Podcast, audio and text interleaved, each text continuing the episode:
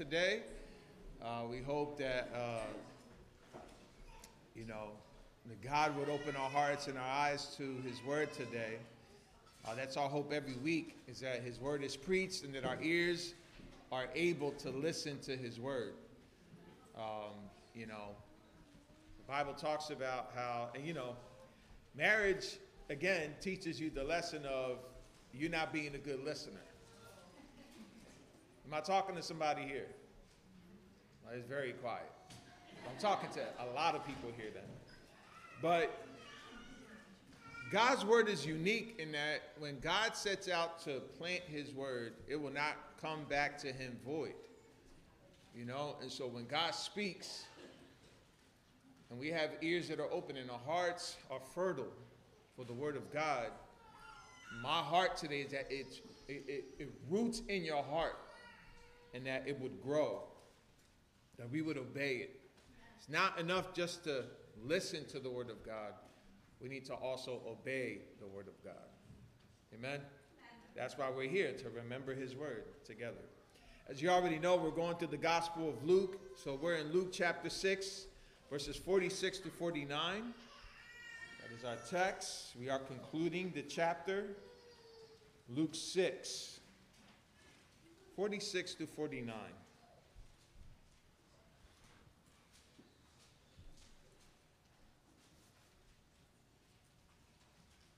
Luke 6, 46 to 49 is our text.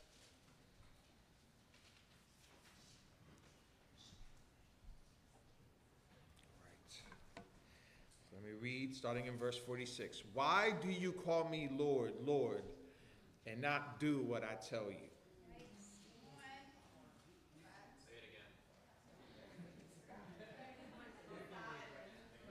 We could stop right there. We really could. It's a good question for us, and I hope to answer that through this message. Let me start over and read God's word. Amen. Why do you call me Lord, Lord, and not do what I tell you? Everyone who comes to me and hears my words and does them, I will show you what he is like. Verse 48 He is like a man building a house who dug deep and laid the foundation on the rock. And when a flood arose, the stream broke against that house and could not shake it because it had been well built. But the one who hears and does not do them is like a man who built a house on the ground without a foundation.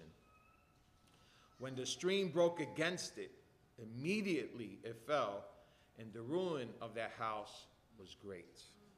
This is the word of the Lord. God, we are here for your glory. Help us. Which house are we? Would you help us to see? Would you help us to apply? Would you help us to obey? It's not enough to hear your word. We are called to obey it. And so, Lord, help us to obey, to apply your word in a way that glorifies you and shows, shows others of your glory as well. Be with us today. Be with those who listen. You will keep them alert and keep me, Lord God, tethered to your word that I may be faithful to your glory. And so we ask all this in Jesus' name, and everybody said, Amen. Amen. So, what is your life built on? Do you pattern yourself in the scriptures where the Word of God is found? Is your life well built on the Word of God? If you say yes, what in your life shows that your life is well built on His Word? We are a church that desires to be obedient to God's Word. We really strive to do that as best as we can. Don't do it perfectly, but we definitely have a heart to. We are a church that desires to be obedient. I say obedient because many like God's Word, but lack proof of love for it. You can love theology without God. You can have a lofty view of God and have no love for Him. Someone can attain the idea of God without faith in God, but a genuine belief in God, when acquired by grace, must show itself in the works of the believer. I like Charles Spurgeon, one of my heroes. He said, Faith and works are bound up in the same bundle. He that obeys God trusts God, and he that trusts God obeys God. He that is without faith is without works, and he that is without works is without faith. Taken from James chapter 2. And so, genuine faith in Jesus will pattern itself accordingly to the scriptures. A well built life on the Word of God will reveal itself, especially during times of difficulty. That's when things get real. This is what Jesus is doing in our text. He's exposing this reality.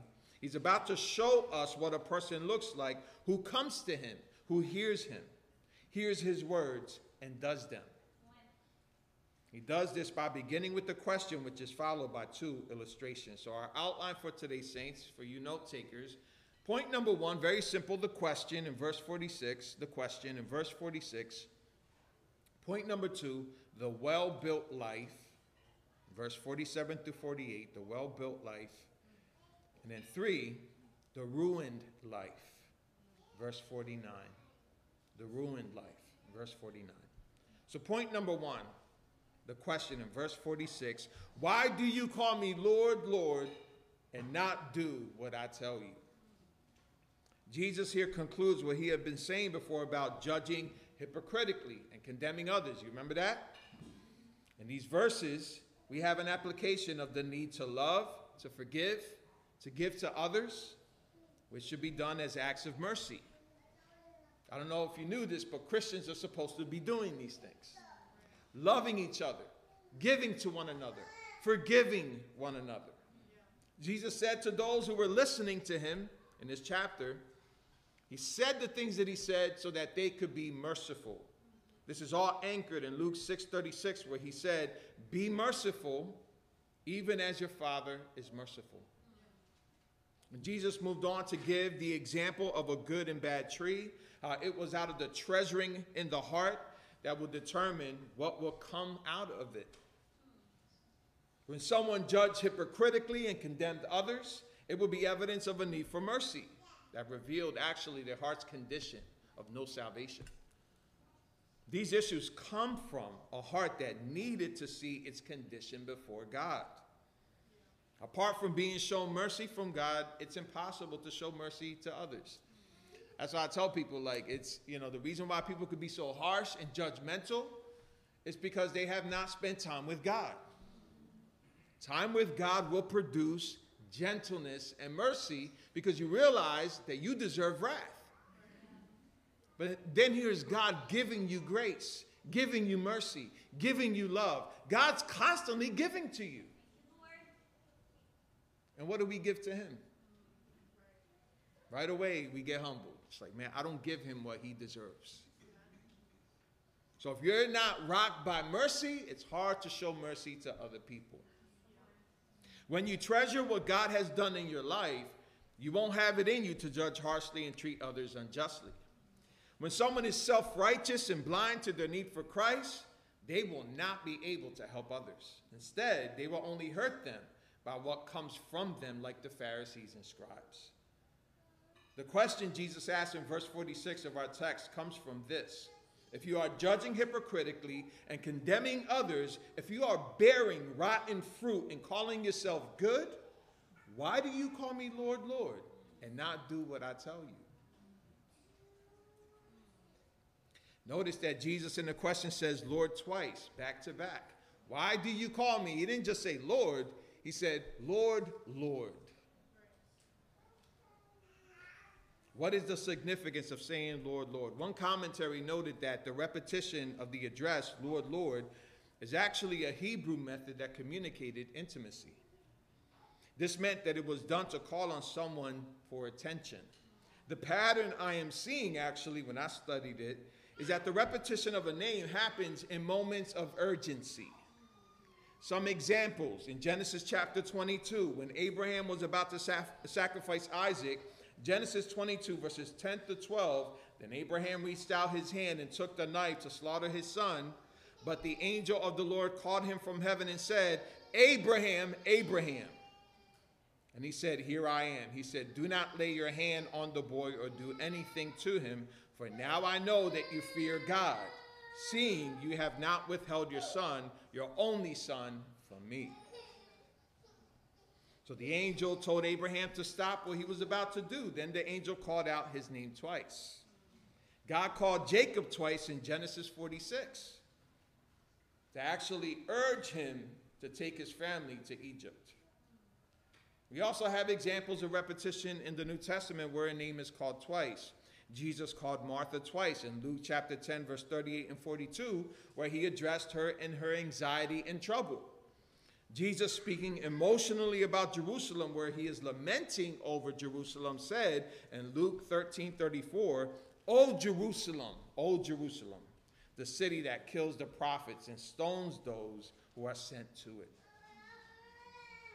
So Jesus also called Simon in Luke 22 31, where he says, Simon, Simon, behold, Satan demanded to have you that he might sift you like wheat. Jesus on the cross even cried out to God twice in Matthew 27 46, where he said, My God, my God, why have you forsaken me? So, the significance, saints, of saying a name twice was that it happened at points of urgency, and it was an expression of an emotional call to get someone's attention. Now, specifically with Lord, Lord, we also have another pattern in the Gospels. In Matthew 7, we see Jesus uh, uh, speaking of this. In Matthew 7, verse 21, he says, Not everyone who says to me, Lord, Lord, will enter the kingdom of heaven, but the one who does the will of my Father in heaven. So notice that this is not a good thing. This is not a good thing. The people saying this here will not enter the kingdom of heaven, and they are not doing the will of the Father. Then in the next couple of verses, in Matthew 7 22 and 23, on that day many will say to me, Lord, Lord, did we not prophesy in your name, cast out demons in your name, and do many mighty works in your name? And then will I declare to them, I never knew you. Depart from me, you workers of lawlessness. So saying, Lord, Lord, has the pattern in the Gospels that this person is in trouble. It's not a good thing. So I want to take you to a parable in Matthew chapter 25. Turn there with me, Matthew 25.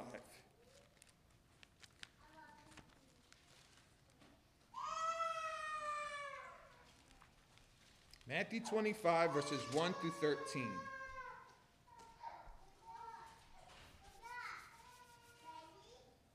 Starting in verse 1.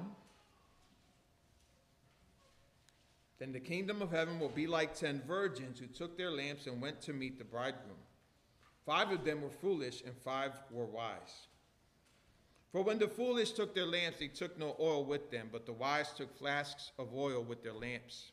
As the bridegroom was delayed, they all became drowsy and slept. But at midnight there was a cry Here is the bridegroom, come out to meet him. Then all those virgins rose and trimmed their lamps.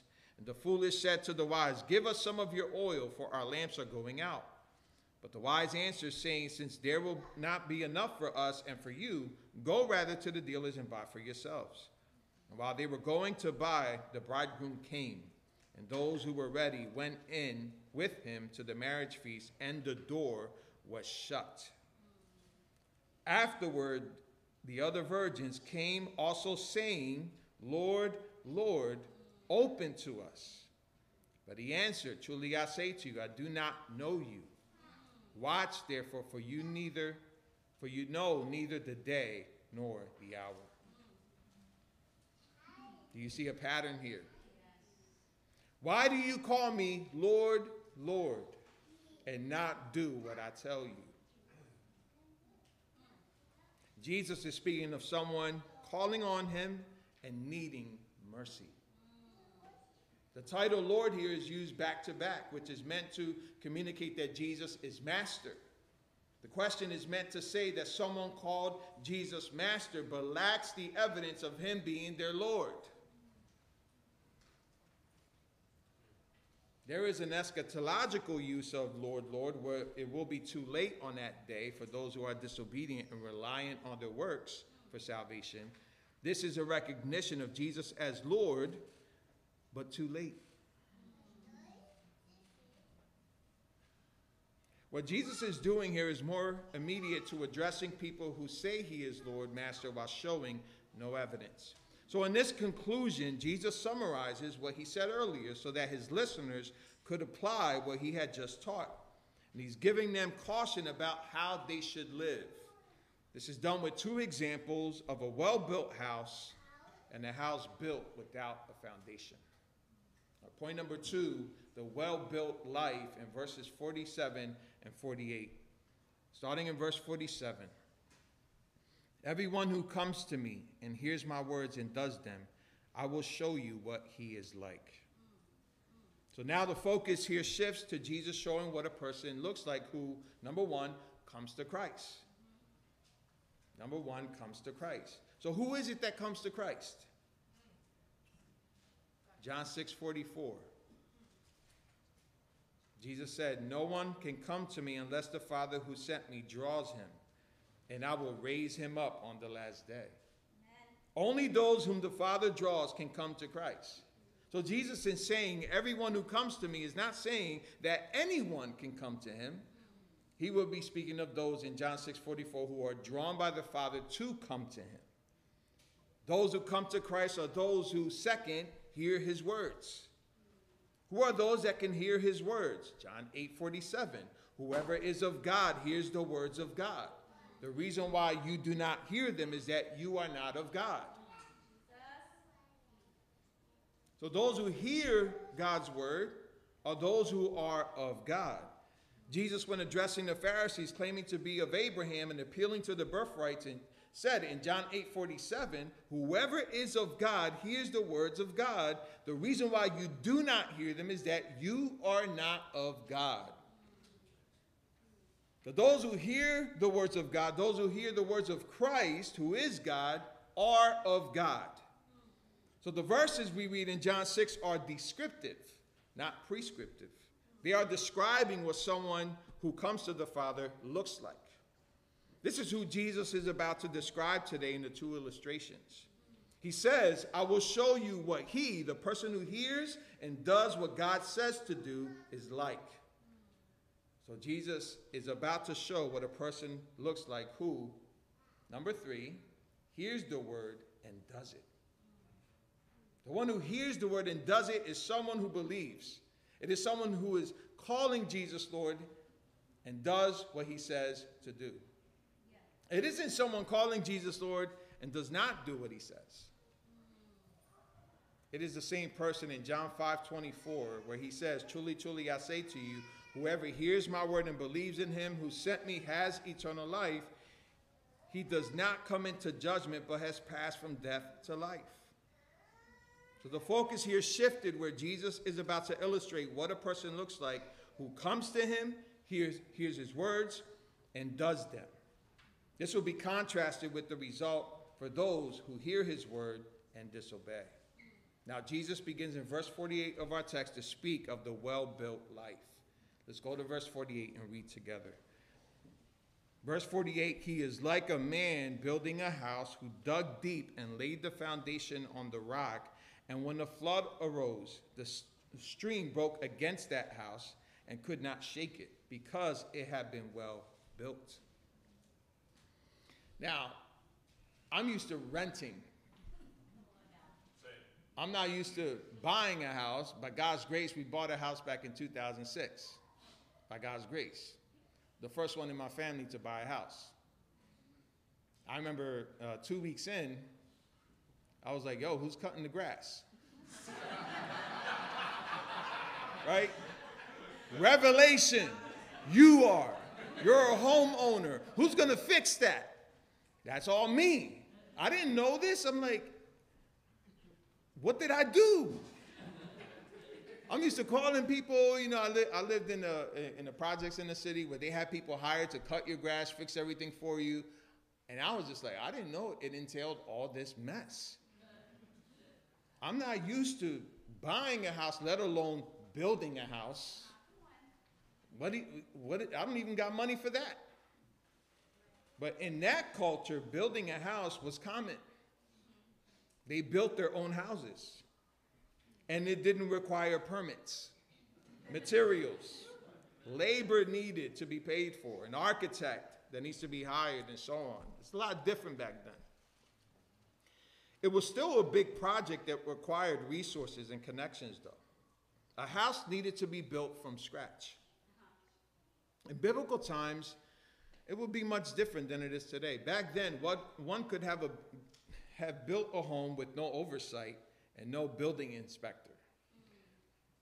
But they knew that when they built a house back then, they could build one, a good one that could outlast bad weather. They even knew back then what a good and bad house was. Building a house is one thing, but making a good one was another. To build a house that could stand against the flood, one had to dig deep enough into the ground to find what the house would be built on. They would dig so far in and then finally hit rock and then build the house from the rock up. That's how they built houses back then. That would be a good house. They would dig, dig, dig, and finally, when they hit something like a rock, something solid, then they would tether the house to that rock so that it could last.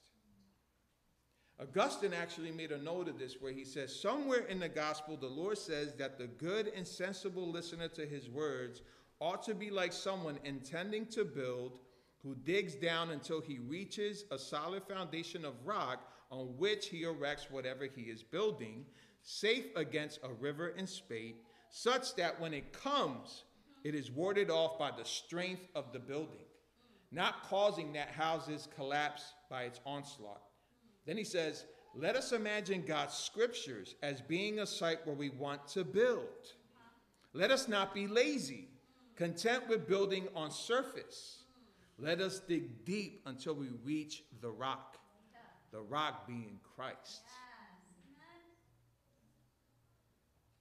Jesus describes a person who has come to him, heard his words, and did them as one who dug deep, laying the foundation on the rock.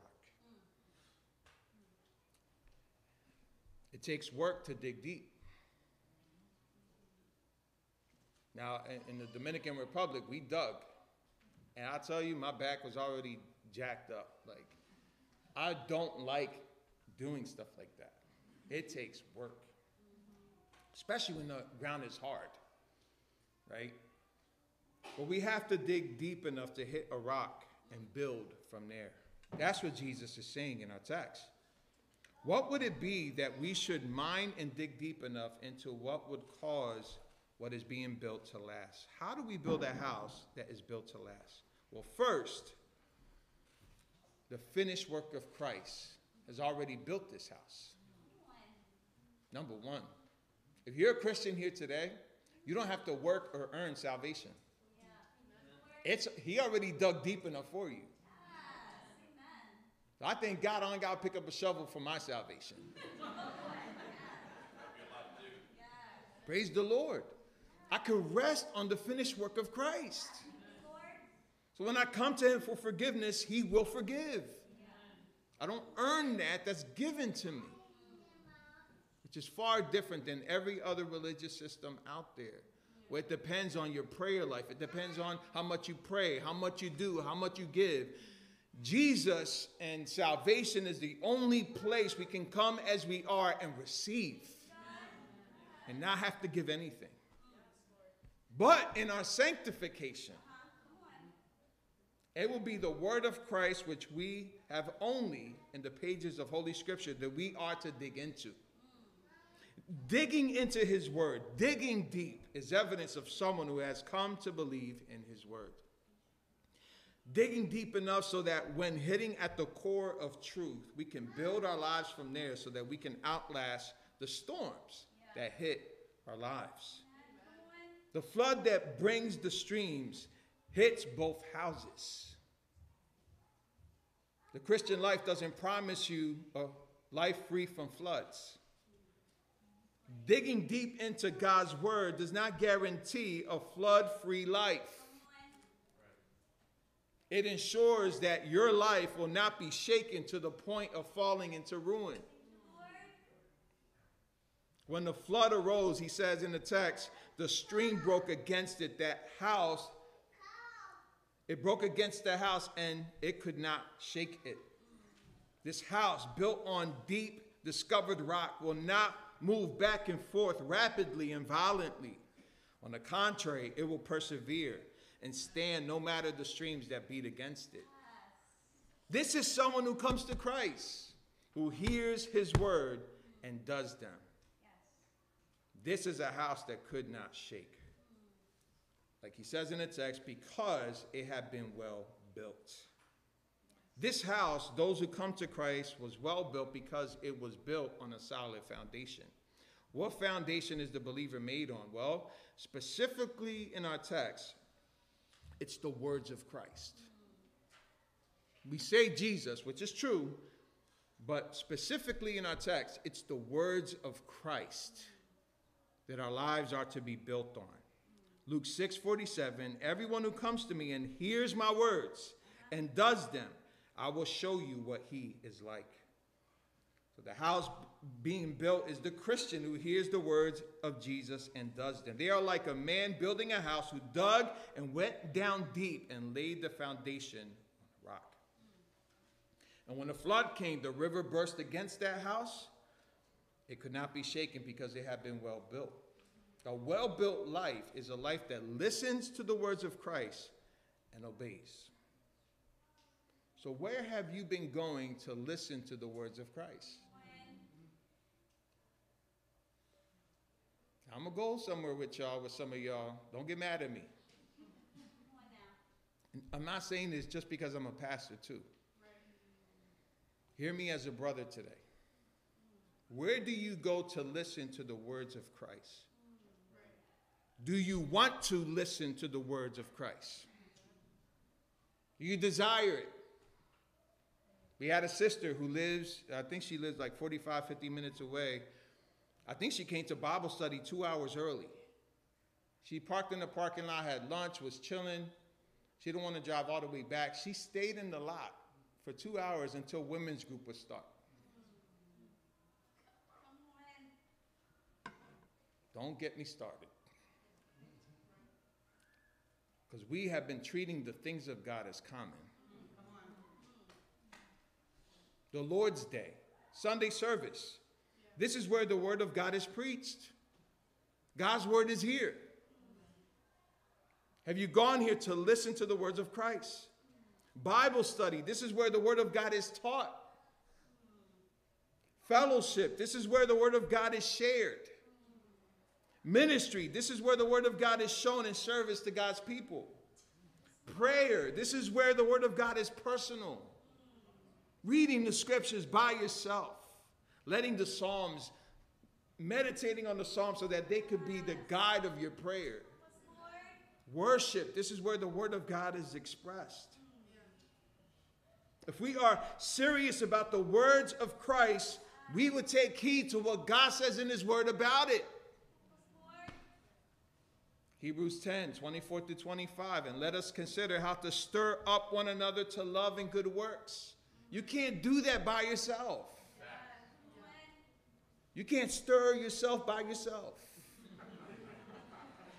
You can't. You need some flavor in there. You need my wife's, you know, thing that she does in the kitchen. you, you need other hands in there.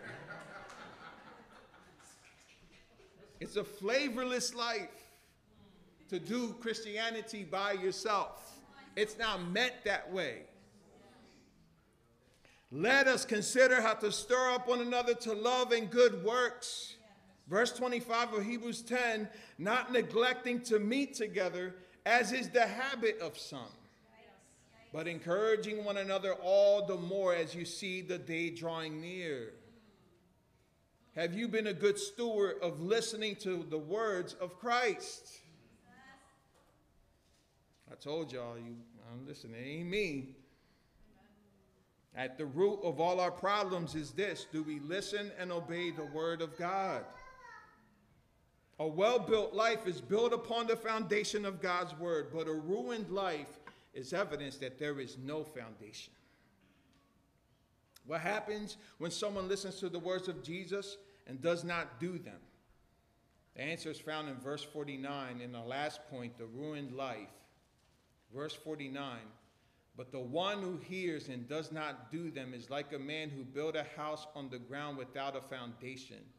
When the stream broke against it, immediately it fell, and the ruin of that house was great. There can be people who hear God's word and do not do what the word of God says to do.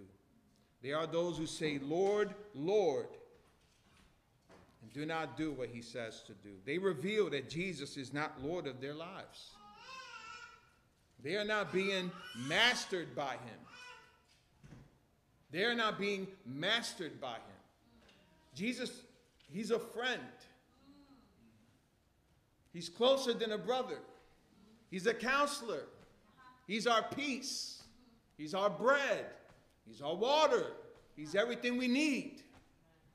Right? When you're thirsty, you go for water.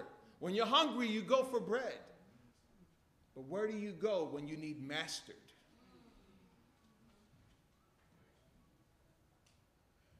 He's not just out to be your friend, he's out to be Lord. He wants all of you, not some of you. The one who hears and does not do what God says to do will find themselves opposite of a well, well built life. A well built life is well built because the man had dug deep and tethered the house to the rock found deep in the ground. However, the house built without a foundation is built without digging deep into the ground, which is necessary for it to be firm. Instead, the house is built on flat land. This is the life of those who live a life that is not built on a foundation. So, what would a life like this look like? It would be a life that does not do what Christ says to do the Lord's Day, where the Word of God is preached, is seen as non essential. Bible study is where the Word of God is taught, seen as boring and unnecessary. Fellowship, where the Word of God is shared, is neglected. Ministry, where the Word of God is served, is seen as a waste of their time and a bother to their lives. Prayer, where the Word of God is personal, is void and wanting. Worship, where the Word of God is expressed, is absent and given no attention because there is no desire or joy in it. We don't, we don't have exuberant worship to get you going. I don't know if you knew that. It's not for entertainment. It's not to get everybody sweaty so that we can save up on our heating bill. That's not it. We have, have prescription in Scripture to celebrate the Lord because He's worthy to be celebrated. And we want to do that. When I'm up here lifting up my hands, I'm not doing it so that you can lift your hands up. Forget all of y'all. I'm not doing this for y'all. When I think of His grace, thank you for your grace, for your mercy, for your love. It compels me to lift my hands, to lift my voice, and say, Thank you. You are good. There's desire and joy because of what he's done. But someone who hasn't built their house on a good foundation, on a solid one, they won't see their need for that joy. A life built without the foundation of the word of Christ being listened to and obeyed is a life that will show that it was built on the ruins of a kingdom that will pass away. Listening to the words of Christ and doing them comes from a foundation that has already been laid in Christ. But listening to the words of Christ and not doing them comes from having no foundation, which will lead to a life of ruin on the day of judgment. The Lord's Day, Bible study, fellowship, ministry, prayer, and worship they all result from a life that hears the words of Jesus and obeys. It is not just obedience that we do these things, we desire it because the Word of God compels us to follow Him, which we do with joy. I love being a believer in Jesus. The best thing that's ever happened to me. I, I'm not a bored Christian. I'm devoted. Not perfect, but devoted. I wake up thanking my God for life while having pains. And I know I preach that every Sunday, but it's true. I wake up with pain every day. But God is still good.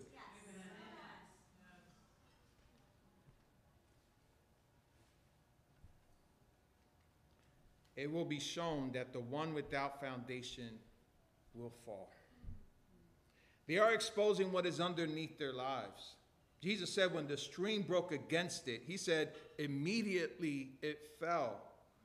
When the stream that came from the flood struck, striking against the house without a foundation with force, when, when the stream is coming with force against this house, Jesus is saying it immediately fell, meaning instantly, which is used also in Matthew chapter 13. Matthew 13, verses 21 and 20, uh, chapter 13, verses 20 and 21, he says, As for what was sown on rocky ground, we read this last week, this is the one who hears the word and immediately receives it with joy. Yet he has no root in himself, but endures for a while. And when tribulation and persecution arises on account of the word, just as immediately he received it with joy, immediately, Scripture says, he falls. So in the parable of the sower, saints, Jesus shows us that there can be those who hear the word and receive it with joy, but are still those who show they have no root. They're hype about the word in the beginning, but when things got real, they revealed a shaken life built on nothing. As quickly as they came in, they promptly left afterwards. So when someone lives a life of disobedience, their falling and failing comes from not being rooted and grounded on the foundation. However, when a believer in Jesus who has conviction and fails, because we will fail, they repent and they go back to their foundation, with this, which is Christ. Listen, I've been there, you've been there. You failed God. You've done things you weren't supposed to do. What, what were you going to go to? Where can we go? You have the words of eternal life. I can't go back. Back to what? To houses that are going to be ruined, that aren't built on a foundation. I want something that's real, that's going to help me be grounded so I can be consistent. A lot of us don't know what consistency looks like. We, didn't, we didn't grow up with it. Dad wasn't consistent. Mom wasn't consistent. Bills weren't being paid on time. We, we've had lives of inconsistency, but God is consistent. He's already laid the foundation for you. The foundation has been laid. What has your life been built on? Do you pattern yourself in the scriptures where the Word of God is found? Is your life well built on the Word of God? If you say yes here today, then what in your life shows that your life is well built on His Word? The answer to that question is not found in the yes or no from your mouth, but is found in your obedience. The one who hears and does not do them will find themselves in ruin the ruin of that house that had no foundation, Jesus said, was great. How great is the ruin of the house that is built without a foundation? It was great. Great was the fall of it. But, saints, how beautiful it is that God took us from a life of ruin into eternal life. The best thing that's ever happened Augustine said, Do you wish to rise? Begin by descending. You plan a tower that will pierce the clouds. Lay first the foundation of humility. That's my prayer for you today. May God humble us by his word so that we can stand against what will come against us. And for those who have not obeyed God's word, you have not come to saving faith. There's hope for you. The scriptures tell us if you confess with your mouth that Jesus is Lord, not only that, believe in your heart. Believe in your heart where all the issues come out. Jesus said, All these issues in the world come from a heart. If you believe in your heart that God raised him from the dead, you will be saved. Yes. Saved from what? A life of ruin. Yeah. A life, an unbalanced life, an inconsistent life, a life where you're continuing to seek pleasure and not finding something of eternal worth. There's two houses here one built on the foundation, which is Christ, and then the other one with no foundation at all. And when things get real, the one that will last is the one that's been built on the firm foundation of Christ Jesus. So, saints and those who have not come to Christ, believe on the Lord Jesus Christ. Believe on the Lord Jesus Christ. Let's do what he says, and let's do it with joy. Let us pray. Father, we thank you for your word.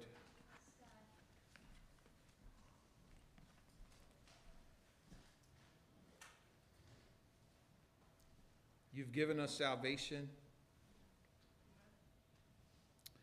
We sit on the firm foundation laid, which was Christ Jesus. God, for some of us, things have gotten real. Things have gotten hard. Things have gotten difficult. Our hearts, at times, we feel like, how much more can I take? How much more can I take the pain, the rejection, the feelings of depression? What so and so said? What so and so did? Or why does my life continue to be in a cycle of dysfunction? Where I can't get out of the situation. It just seems like it, the more I try, the harder it gets. Lord, may we lay at your feet in humility. God, help us to give up, to give up striving for things that have no eternal worth. Help us to lift our eyes to you, who is our help and our peace, that our hearts would then rejoice instead of being in ruin and weighed by things of the world this house, this life that you have built, Lord God, this life called the believer, you are building and you are making more like you. And so help us, Lord, to know that no matter the storm, no matter the pain, no matter the floods, no matter what happens to us, we can stand because you will keep us. None can pluck us from your hand. And you sealed us until the day of redemption. You've already bought this house, the mortgage is paid for. All the utilities covered. The roof is new. The house is being done in such a way, God, that you are making us new every morning. And so, Lord, I pray as those that are houses which you reside in through your Holy Spirit may we rejoice. May we rejoice. And for those who have not come to faith, God, would you invade their hearts? Plant your word that it be rooted on good soil, that it would produce. And so be with those that need you today, that have houses not built on a foundation, Lord. And the best thing that probably could happen to them is that they're ruined now before the great day where you come back. Ruin their lives now. Show them, Lord God, of having no foundation that they will build on Christ.